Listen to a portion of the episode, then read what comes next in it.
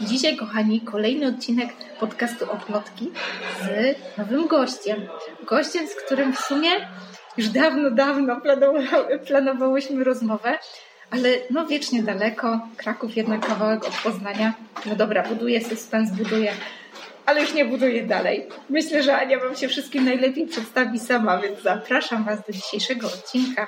Będzie o rękodziele, ale w totalnie innym kontekście. Cześć. Po takim wstępie się musiałam długo zastanowić.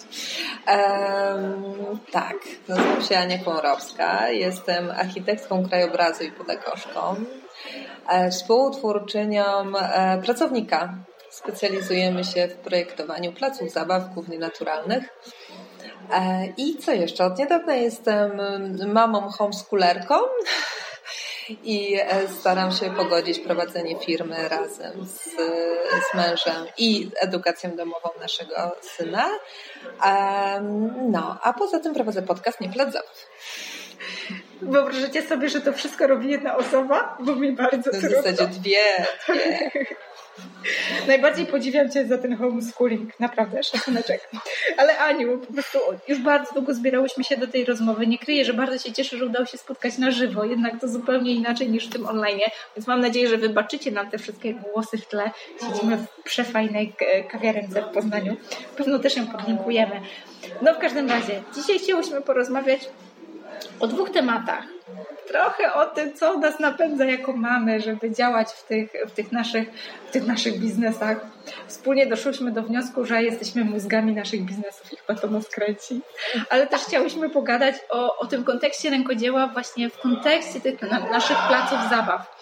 Mogę no, z nieskrywaną dumą powiedzieć, że mamy tutaj speca, można śmiało powiedzieć jedynego w Polsce, który specjalizuje się właśnie w projektowaniu placów zabaw. I jak dzisiaj udało mi się troszeczkę wycedzić, prawdopodobnie będziemy, mieć, będziemy świadkami tego, że będzie to rękodzieło wykonywane ręcznie, czyli pojawią się też obiekty, które są robione ręcznie, więc zahaczy to o nasze wymarzone rękodzieło. Ale nie przyciągam. Aniu, pierwsze pytanie. Skąd w ogóle idea? Skąd to się wzięło? Architekt krajobrazu i pedagog, który projektuje place zabaw? Skąd ta historia?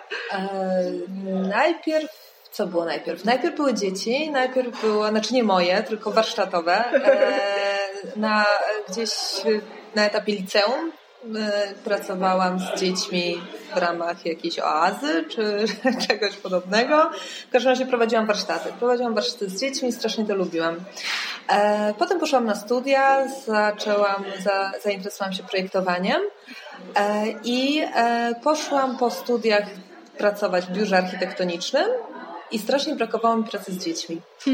W związku z tym zmieniłam pracę, zatrudniłam się w Instytucie Kultury, gdzie zajmowałam się warsztatami i strasznie zaczęło mi brakować projektowania. E, więc założyłam pracownika, która miała łączyć projektowanie z warsztatami. Przez 10 lat prowadziłam warsztaty architektoniczne dla dzieci. E, i projektowałam przestrzeń dla dzieci. Więc siłą rzeczy te dwie, dwa tematy, architektura tak. i dzieci mi się połączyły. E, nacisk był różny, e, początkowo głównie warsztaty, później głównie projekty, ale cały czas te, te, te wątki dzie, tak. dzieciowo-architektoniczne. No i tak siłą rzeczy naturalnie wyszły z tego placu zabaw. Jaka długa historia, ale jednak wszystko prowadziło do tego punktu. Widać, że po prostu no, cały czas słuchałaś siebie, słucha, e, słuchałaś swoich potrzeb i może w tym tkwi klucz, że tyle lat ciągle w tej samej branży, ciągle w tej samej działalności i ciągle ona się rozwija, rozwija i ewoluuje. Tak, bo to jest trochę tak, że im głębiej płyniesz, tym więcej odkrywasz i jeszcze jest masę rzeczy, masę tematów, tak. które dopiero teraz zaczęliśmy odkrywać, bo tak naprawdę mogłoby się wydawać, że cały czas projektujemy place zabaw, ale po pierwsze, one są różne za każdym razem, no bo tak. E, w przeciwieństwie do standardowych katalogowych to nasze są autorskie, tak. indywidualnie projektowane, tematyczne, więc zupełnie inaczej projektuje się pszczeli plac zabaw, a inaczej e, plac zabaw inspirowany grzybami. No tak. E, przy okazji się masę rzeczy ciekawych uczymy, bo okupujemy się zawsze w książki na ten temat. A poza tym nagle się okazuje, że z tym tematem wiąże się masę różnych innych tematów. Ostatnio nas na przykład zafascynowała historia placów zabaw, gdzieś tam nam się marzy muzeum. Tak. I, i, I jakby tak podrążyć dalej, no to w tym jest i partycypacja społeczna, czyli jak wciągać dzieci w tworzenie takich miejsc. Tak. Jest teraz cały ten nasz ruch, nie plac zabaw, gdzie zachęcamy w ogóle do szukania miejsc, które nie są placami zabaw, Tak. e, a które mogą służyć do zabawy. Tak. E, Projektujemy naturalne place zabaw, więc też przez um, ostatnie lata przekonujemy do tego, że patyk, głaz, błoto mogą się pojawić na publicznym placu zabaw Tak. i, i może to być zgodne z normą bezpieczeństwa i w ogóle wszystko Dokładnie. jest e, e, super. E, napisaliśmy dwie książki na ten temat e, i, i, i nagle tutaj się rozwijamy, mimo że teoretycznie robimy cały czas to samo. No i, i, i faktycznie w ostatnim czasie zaczęliśmy też pewne rzeczy wykonywać, ponieważ nasi klienci mają zazwyczaj problem ze znalezieniem wykonawcy. No tak. Więc te takie mniej standardowe elementy faktycznie chcemy, chcemy sami też robić. Czyli tu wkracza tak naprawdę rękodzieło, bo tak jak powiedziałaś, nie będzie szansy na e, taśmową produkcję tego typu. E, Byłaby, ale, nie ale tego nie chcemy, bo jakby właśnie z tym walczymy, żeby Tak, te place zabaw były indywidualne i niekoniecznie takie powtarzalne.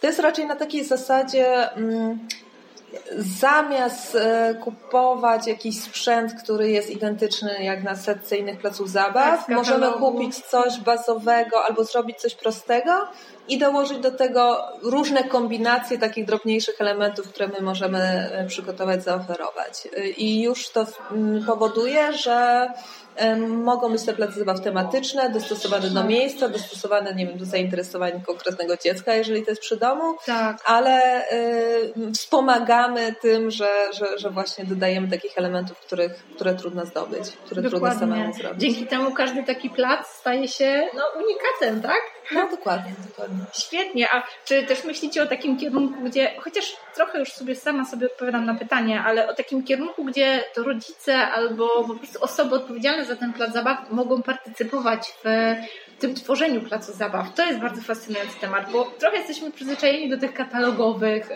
huśtawek, zjeżdżalni i trochę chyba nam już też obrzydło, no mówię z perspektywy rodzica, tak, oglądanie ciągle tych samych y, sprzętów, no bo dzieci po prostu się nudzą. A jednak po waszej stronie jest to myślenie o totalnej personalizacji, ale dzięki temu też tej unikatowości placów. W naszej pierwszej książce Ścieżka Bosych Stóp e, opowiadamy o tym, że po pierwsze jako rodzice możemy Tak. wybierać miejsca, gdzie się bawią nasze dzieci i szukać takich miejsc, które są nieoczywiste. Po drugie, możemy tworzyć w swojej najbliższej przestrzeni miejsca, e, które, które będą atrakcyjne dla dzieci i dla całej rodziny.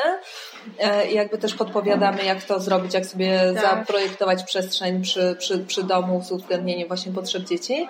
No i po trzecie, jako rodzice możemy też wpływać na to, jak wyglądają miejskie place zabaw. Możemy zgłaszać wnioski do budżetów obywatelskich, możemy szukać e, różnych stowarzyszeń, e, różnych grantów, dotacji i, i wpływać na to, jak, jak taka przestrzeń wygląda. Więc tu faktycznie staramy się też podpowiadać i do nas też zgłaszają się osoby, które właśnie w ten sposób próbują coś zmienić. Dokładnie. Tu warto wspomnieć też o tym, o czym rozmawiałyśmy jeszcze zanim zaczęłyśmy nagrywać, że to nie są kosmiczne pieniądze. Często się okazuje, że właśnie te unikatowe place zabaw mogą być wręcz tańsze niż te produkty katalogowe, a wcale nie odbiegają y, od norm, tak? Że jakby te place zabaw też są bezpieczne.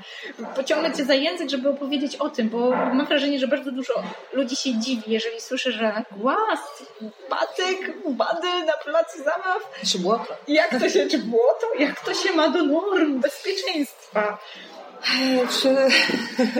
Tak, to jest temat. e, Nie, to jest temat bardzo krótki i bardzo, bardzo prosty. E, Nasze place zabaw, nawet jak są naturalne i są z tymi patykami i, i, i głazami, e, przechodzą certyfikację, i, e, która potwierdza, że są bezpieczne. Tak. E, I da się to zrobić. Norma bezpieczeństwa, o którym się wszyscy boją, Tak. e, nie mówi, że na placu zabaw musi być to, to, to i to, a nie może być tego, tego i tego. Norma mówi o tym, że jeżeli coś budujemy, to to ma mieć taką wysokość, taką nawierzchnię, takie odległości i my te, te zasady zawarte w normie stosujemy i projektując indywidualne urządzenia i kupując katalogowe urządzenia Tak. i projektując e, elementy naturalne, takie jak tor przeszkód, skód i głazów. Dokładnie. Jak robimy tor przeszkód, skód i głazów? To one muszą mieć odpowiednie odległości, nawierzchnię amortyzującą wokół, e, jeżeli jest potrzebna, bo jeżeli jest poniżej 60 cm wysokości kłoda, to może być cokolwiek, nawet beton. Jeżeli jest od 60 do iluś tam, to może być trawa tak. i tak dalej, i tak dalej. Jakby po prostu te, te, te zasady trzeba stosować. No i później po zbudowaniu takiego placu zabaw zapraszamy firmę certyfikującą, która sprawdza, ocenia ryzyko, E, nawet jeżeli e, jakby pewne rzeczy nie przystają do normy, bo na przykład na głazie nie ma tabliczki znamionowej, no ale to jakby sprawdzane jest ryzyko, czy, czy faktycznie ten tak. konkretny obiekt w tym konkretnym miejscu jest bezpieczny. No i wszystkie nasze e, projekty, wszystkie nasze realizacje taką certyfikację przechodzą. Tak. A jeśli chodzi o cenę, to jest faktycznie tak, że da się dużo zrobić tak. za o wiele niższe ceny, ale też trzeba sobie zdawać sprawę z tego, że naturalne prace zabaw wymagają utrzymania e, i wymagają o wiele no, więcej troski niż coś, co jest Gotowce, wygumowane i tak. gotowe. Tak. No więc trzeba to po prostu mieć, mieć na uwadze. No rzeczywiście, cenna uwaga, tak, że, to jest coś za coś też. Ale świetnie, że, że o tym mówiłaś właśnie, o tych głazach i o tych, o tych tak naprawdę rzeczach, o których zapominamy traktować jako place zabaw, tak? Że trochę się przyzwyczailiśmy, że bierzemy te dzieci, idziemy na plac zabaw, o, tu dzieci możecie broić i robić co tylko chcecie. W momencie, kiedy przekraczamy furtkę, e, robimy taki on-off i te nasze dzieci już mają być grzeczne i za rączkę, no bo broń Boże. A wy wprowadzacie świetny trend, swoją drogą zachęcam do używania tego hashtagu nie plac zabaw, że kiedy pojawiamy się w miejscach, które po prostu mogą być miejscem zabawy, one niekoniecznie muszą być placem zabaw, ale wy właśnie wyszukujecie te smaczki i trochę skupiacie taką społeczność osób, która definiuje te place zabaw zupełnie od początku. Proszę, opowiedz o tym, bo mam wrażenie, że dla mnie to też była super odkrywcza idea, kiedy zaczęłam słuchać Twojego podcastu, mm, że w ogóle można, tak? Że jakby trochę podświadomie to robimy. Jeszcze. Znaczy, prawda jest taka, że place zabaw jako takie, jak, tak jak wyglądają obecnie, nie mają przyszłości. To nie jest przestrzeń, e, którą my projektujemy z miłości do dzieci. Mhm. To jest przestrzeń, i to e, Ginter Belcik już o tym mówił, którą budujemy dla siebie dla naszego świętego spokoju. Tak, to jest miejsce, gdzie my, dorośli, chcemy wejść i właśnie wyłączyć się, aczkolwiek to też tak. nie jest tak, że jako rodzice y, nagle całą odpowiedzialność przerzucamy na, na kogoś plac. innego. Tak. Bo dziecko może wejść na ławkę i z niej spaść i mhm. e, jakby nadal jesteśmy za nich odpowiedzialni, ale mm, jest tak, że y, to są miejsca, które tak naprawdę mają służyć, e, su, służyć nam, a niekoniecznie, niekoniecznie dzieciom, bo dzieci nie potrzebują placów zabaw. Dzieci nie potrzebują naturalnych placów zabaw. Dzieci potrzebują natury. Tak. Dzieci potrzebują drzewa, na które ktoś im pozwoli wejść, a jeszcze może wejdzie razem z nimi, tak? tak. Tylko, że to wymaga więcej wysiłku bo trudniej wyjść do lasu, bo być może mamy trochę dalej, trzeba się gdzieś będzie tak. przejść, być może trzeba będzie zapewnić dzieciom towarzystwo, być może trzeba właśnie tak. będzie im pomóc na to drzewo wejść albo z niego zejść e, i, e, i to jest trudniejsze, dlatego e, mniej osób tą opcję wybiera, ale z drugiej strony tak patrzę ze swojej perspektywy, ja tak naprawdę nie chodzę z dziećmi na place zabaw, bo y, nie jestem w stanie znieść e, rodziców, którzy te dzieci po 15 minutach próbują wyciągnąć, albo którzy im zabraniają się bawić po prostu, im przeszkadzają w zabawie, tak. pokazują, co, co mają robić i tłumaczą, że tak, że to jak na warsztatach e, kiedyś jak prowadziłam, to miałam ochotę nieraz wyprosić rodziców, którzy tłumaczyli, próbowali wytłumaczyć dziecku, że niebo jest niebieskie i dlaczego narysowało zielone. Tak. No, więc rodzice potrafią potrafią być straszni e, i, i, i czasami może dobrze, żeby dzieci od nich odpoczęły, ale, ale prawda, prawda jest taka, że tak naprawdę przestrzeń, w której żyjemy powinna być przyjazna dzieciom, tak. cała, w całości. To jakby dzieci szukają naturalnie okazji do zabawy tak. i, e, i to, to nie jest rozwiązanie też, że my zbudujemy im ogrodzony plac zabaw i tam mają być super bezpieczne, ale do tego placu zabaw zanim dojdą, to w ogóle to tak. graniczy z cudem, że przeżyją umrzeją, zanim tam dojdą, bo jest, bo jest miasto mega niebezpieczne. To całe miasto powinno być tak konstruowane, tak projektowane, żeby te dzieci mogły się bawić gdzie chcą. Tak. E, oczywiście no, pod opieką rodziców, ale, ale jednak e, zapominamy o takiej no, spontanicznej zabawie i potrzebie dziecka, tak. potrzebie zabawy, która jest przez cały czas. I idea nie placu zabaw, znaczy hasło w ogóle nie plac zabaw się przede wszystkim wzięło z takiego sprzeciwu, że, że to jest plac. Tak? tak. Dlaczego Idealne miejsce do zabawy jest ogrodem, jest. E, tak. No, Günther Belcik już cytowany wcześniej mówił, że idealny plac zabaw to dżungla. E, więc tak naprawdę to może być, nie wiem, rynek główny, e, a to może być też kłoda w lesie i, e, i, i każde miejsce, które służy do zabawy jest świetnym placem zabaw, czy nie placem zabaw. Tak. I faktycznie jest coraz więcej ludzi, którzy to widzi i, i starają się swoim dzieciom taką tak. przestrzeń stworzyć albo po prostu znaleźć. Tak, świetnie, że o tym mówisz, bo wiesz, jest taki trochę paradoks, czy nawet taka ironia, że jako projektanci placów zabaw namawiacie wręcz do tego, żeby nie korzystać z placu, tylko odkrywać je w swoim najbliższym otoczeniu i to tak jakby podwójnie podbija tą, tą ideę, tak? Że... Bo to jest trochę taka nasza misja bo naturalne place zabaw e, trochę są po to, żeby walczyć z zespołem deficytu natury mhm. i e, zapewnić dzieciom kontakt z naturą, dzieciom, którym tego kontaktu brakuje. Ale z zespołem deficytu natury, sorry, najlepiej walczy się w lesie, tak. a nie na naturalnym placu zabaw. Dlatego docelowo powinno być tak, że ci rodzice z tymi dziećmi jednak do tego przysłowiowego lasu, bo to może tak. cokolwiek, e, idą. Tylko, że z mnóstwa powodów nie chodzą, bo się boją, bo las tak. się wydaje czymś groźnym, bo jest coraz mniej znanym, bo coraz rzadziej tam bywamy, bo pleszcze, bo daleko i tak dalej, i tak dalej. I naturalny plac zabaw jest takim wyjściem w pół drogi. My Wam tu tworzymy przestrzeń, która jest bezpieczna, która ma certyfikat, która ma regulamin, w no. którym jest ławeczka, możesz sobie tam usiąść. rodziców, tak. tak, a dzieci tam mają namiastkę tej przyrody. I dzieci się tam świetnie bawią. Rodzice widzą, że dzieci biegające z patykiem nie wybijają sobie natychmiast oczu i że te głazy są generalnie okej. Okay. I w sumie jak wróci mokre, to też tak. się nic nie dzieje i od razu zapalenia płuc nie dostaje. I być może mamy taką nadzieję, gdzieś tam się uruchamia, okej, okay, to skoro tu się tak świetnie bawili, to możemy też pójść tam do, do, do właśnie za płot, do tego tak. lasu i docelowo właśnie takie miejsca nie będą potrzebne. Znaczy, e, jakby bardziej by mi zależało na tym, żeby w miastach się po prostu pojawiała natura, a niekoniecznie, żeby to było sformalizowane jako, tak. jako Ale tak jak mówisz, wy robicie ten e, krok w pół drogi, ten kompromis, na który powiedzmy, no nawet jako tacy, wiesz, rodzice przewrażliwieni na każdym punkcie, e, możemy sobie psychicznie pozwolić i to jest taki krok, który już, jeżeli już jego zrobimy, trochę łatwiej nam jest gdzieś pójść z tym wszystkim dalej, tak? I rzeczywiście jak mam to poczucie bezpieczeństwa, że dzieci rzeczywiście wchodzą w ten proces i widzimy, że jest im to potrzebne, to też łatwiej jest nam, jako rodzicom, e, z tego później korzystać. Tak, tak. Rzeczywiście, widzisz, ja, ja też e, cały czas myślałam po prostu w jaki sposób e, ugościć Cię w, w naszym podcaście, żeby po prostu przedstawić Cię naszej społeczności, ale też długo myślałam, jak jakby przedstawić nasz temat wspólny, żeby miał on ten wspólny wątek z rękodzieła.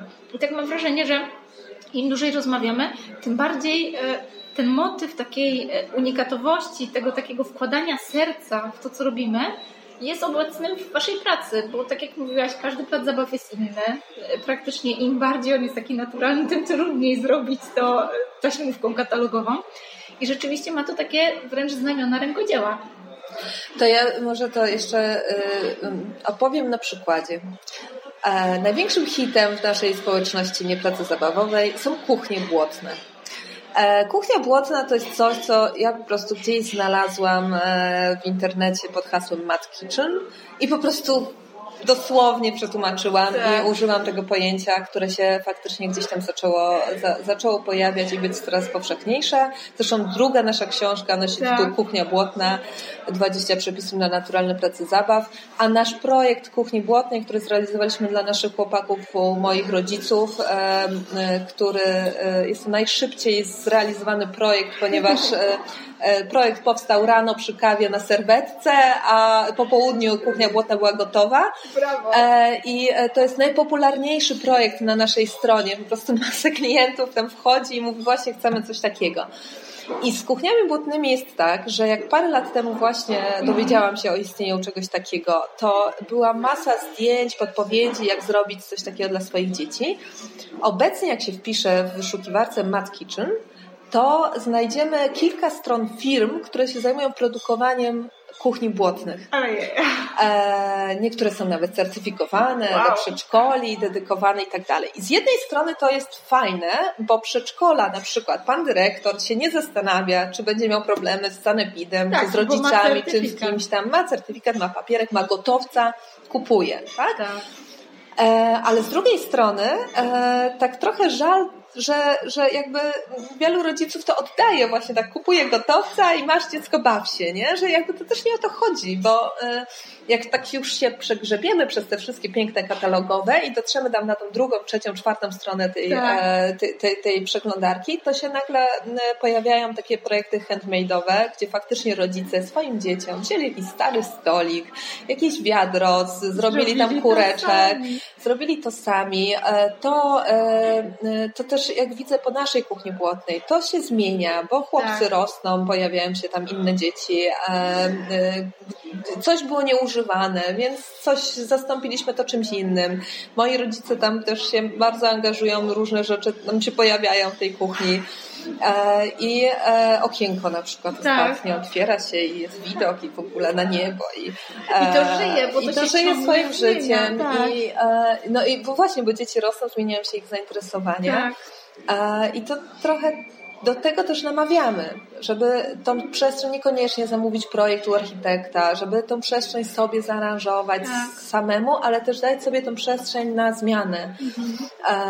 Żeby na przykład w ogrodach przedszkolnych zostawiać coś, co nazywamy strefą nic że tam po prostu jest, same, same decydują, co tam tak. zrobić, dać im stertę pudeł tekturowych i tak. jednego dnia pozwolić im budować. My często prowadzimy warsztaty, gdzie e, przywozimy wiązkę patyków bambusowych i gumki recepturki i budujemy kilkumetrowe konstrukcje. Tak. A, I jeszcze agrowłókniną to okładamy. I jakby to, to, to jest mega cenne, że dzieci też... E, e, Pozwalają sobie na ten proces, tak. Że, że my dzieciom pozwalamy zaaranżować tą przestrzeń tak, jak one chcą bo tak naprawdę no, plac zabaw ma być dla dzieci czy, czy dla nas. No, jeżeli tak. to jest przestrzeń, jednak zdecydujemy się, że jest to przestrzeń dla dzieci, no to może one mają inny pomysł na to, jak się tam bawić, tak? No to, to, to, to nie powinno być tak, że to jest przez dorosłego zaprojektowane od A do Z. Powinna być ta przestrzeń na e, tworzenie też właśnie przez same dzieci. Dokładnie, dokładnie. Świetnie, że o tym mówisz, że tak naprawdę inaczej postrzegamy to dziecko, e, że to jest zupełnie inna perspektywa patrzenia na dziecko jako ten podmiot e, w całej idei pracy zabaw, a nie taki przedmiot, tak? Że tak jak powiedziałaś, pracy zabaw są trochę bardziej dla rodziców niż dla dzieci. A wy myślicie o tym odwrotnie, że to właśnie to dziecko jest w centrum uwagi, to ono ma się tam dobrze bawić i tak naprawdę to ma służyć jemu, niekoniecznie tym wygodnym rodzicom. Ale może to dobrze, bo to nas trochę jako rodziców zmusza do zupełnie innego myślenia o tej przestrzeni, o definiowaniu zabawy w zupełnie inny sposób.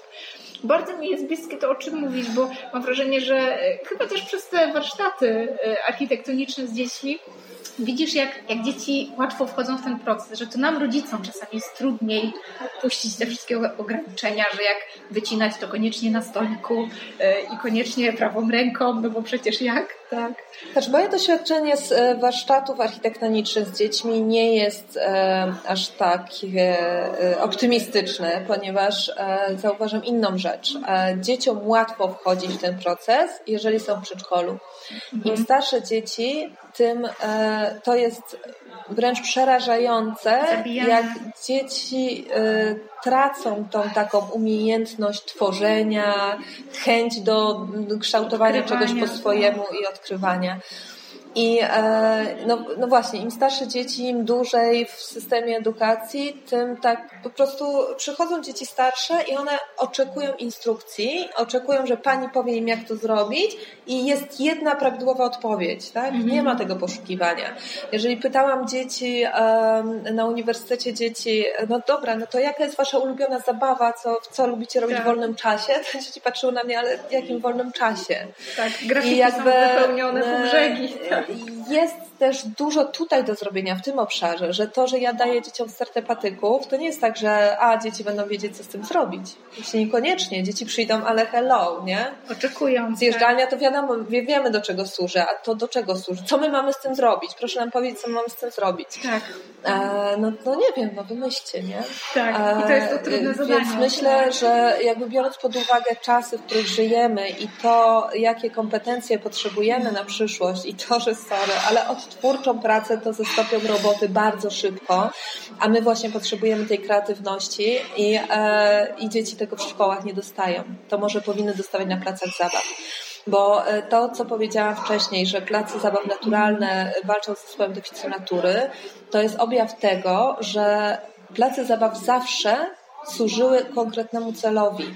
E, w pewnym momencie, na przykład ogrody jordanowskie powstały, powstawały po to, żeby dzieci ściągnąć z ulicy.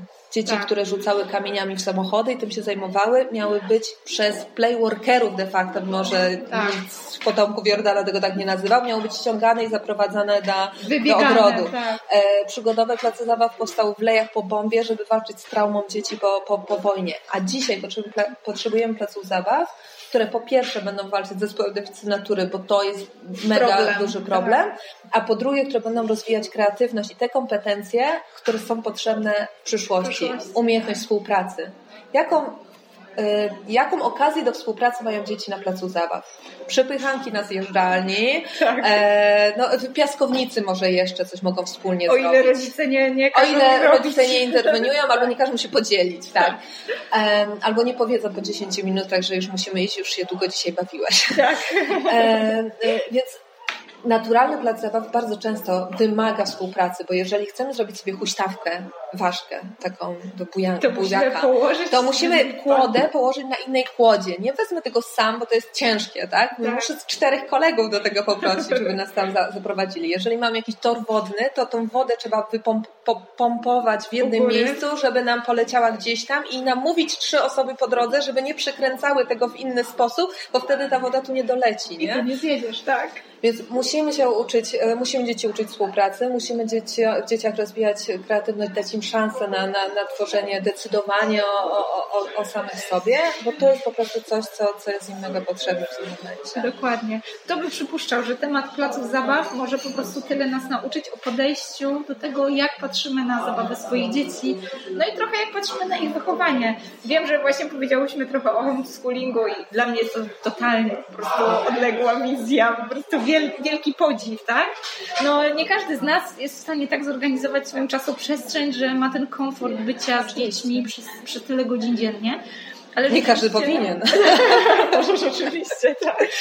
Ale rzeczywiście w kontekście tego, co mówisz, to jest tak mocno autentyczne, bo też mam wrażenie, że ty dochodzisz do tych wniosków przez to, że właśnie obserwujesz dzieci. Obserwujesz to, że jeżeli dajesz im tą przestrzeń, to one to biorą w całości i widzisz, jak mocno wspomagasz ich rozwój właśnie w ten sposób. Więc nie ma chyba lepszego podsumowania, bo niby mówiłyśmy o placach zabaw, ale tak naprawdę powiedziałyśmy o czymś bardzo, bardzo ważnym. O tym, że trochę jesteśmy odpowiedzialni za to, co się będzie działo z naszymi dziećmi. I ta odpowiedzialność nie kończy się na tym, że wyprowadzimy je na plac, choćby nie wiem jak modne i jak bardzo aktualny i jak bardzo wspomagający to my musimy spojrzeć troszkę na siebie, bo to my serwujemy im te place zabaw na co dzień. A one też patrzą na nas. Dokładnie, dokładnie. Super, dziękuję Ci Aniu. Naprawdę tak długo czekałam na tą rozmowę i mam wrażenie, że w końcu udało się przedstawić naszej społeczności. Ja tylko dodam, że nie znajdziecie też w formacie podcastu i bardzo zachęcam do słuchania. E, oprócz bardzo, bardzo szczegółowej wiedzy technicznej na temat nie placów zabaw, jest bardzo dużo tego typu refleksji, które naprawdę, zwłaszcza w głowach rodziców, sieją takie ziarenka, które kiełkują, kiełkują i których mam nadzieję plony zbierają nasze dzieciaki. To ja jeszcze podpowiem. Osoby zainteresowane homeschoolingiem może będą zainteresowane również moim drugim podcastem, który rusza, ruszył pewnie wow. już, o, jak to słuchacie. E, I e, nosi tytuł Pop-Up Homeschool. Bomba! Dziękujemy Aniu za to, że to właśnie u nas dowiadujemy się o tym. Świetnie, bardzo Ci dziękuję za tą rozmowę. Mam nadzieję, uda nam się wyciąć tą wizytę naszego pana Kellera. Pozdrawiamy pana Kellera.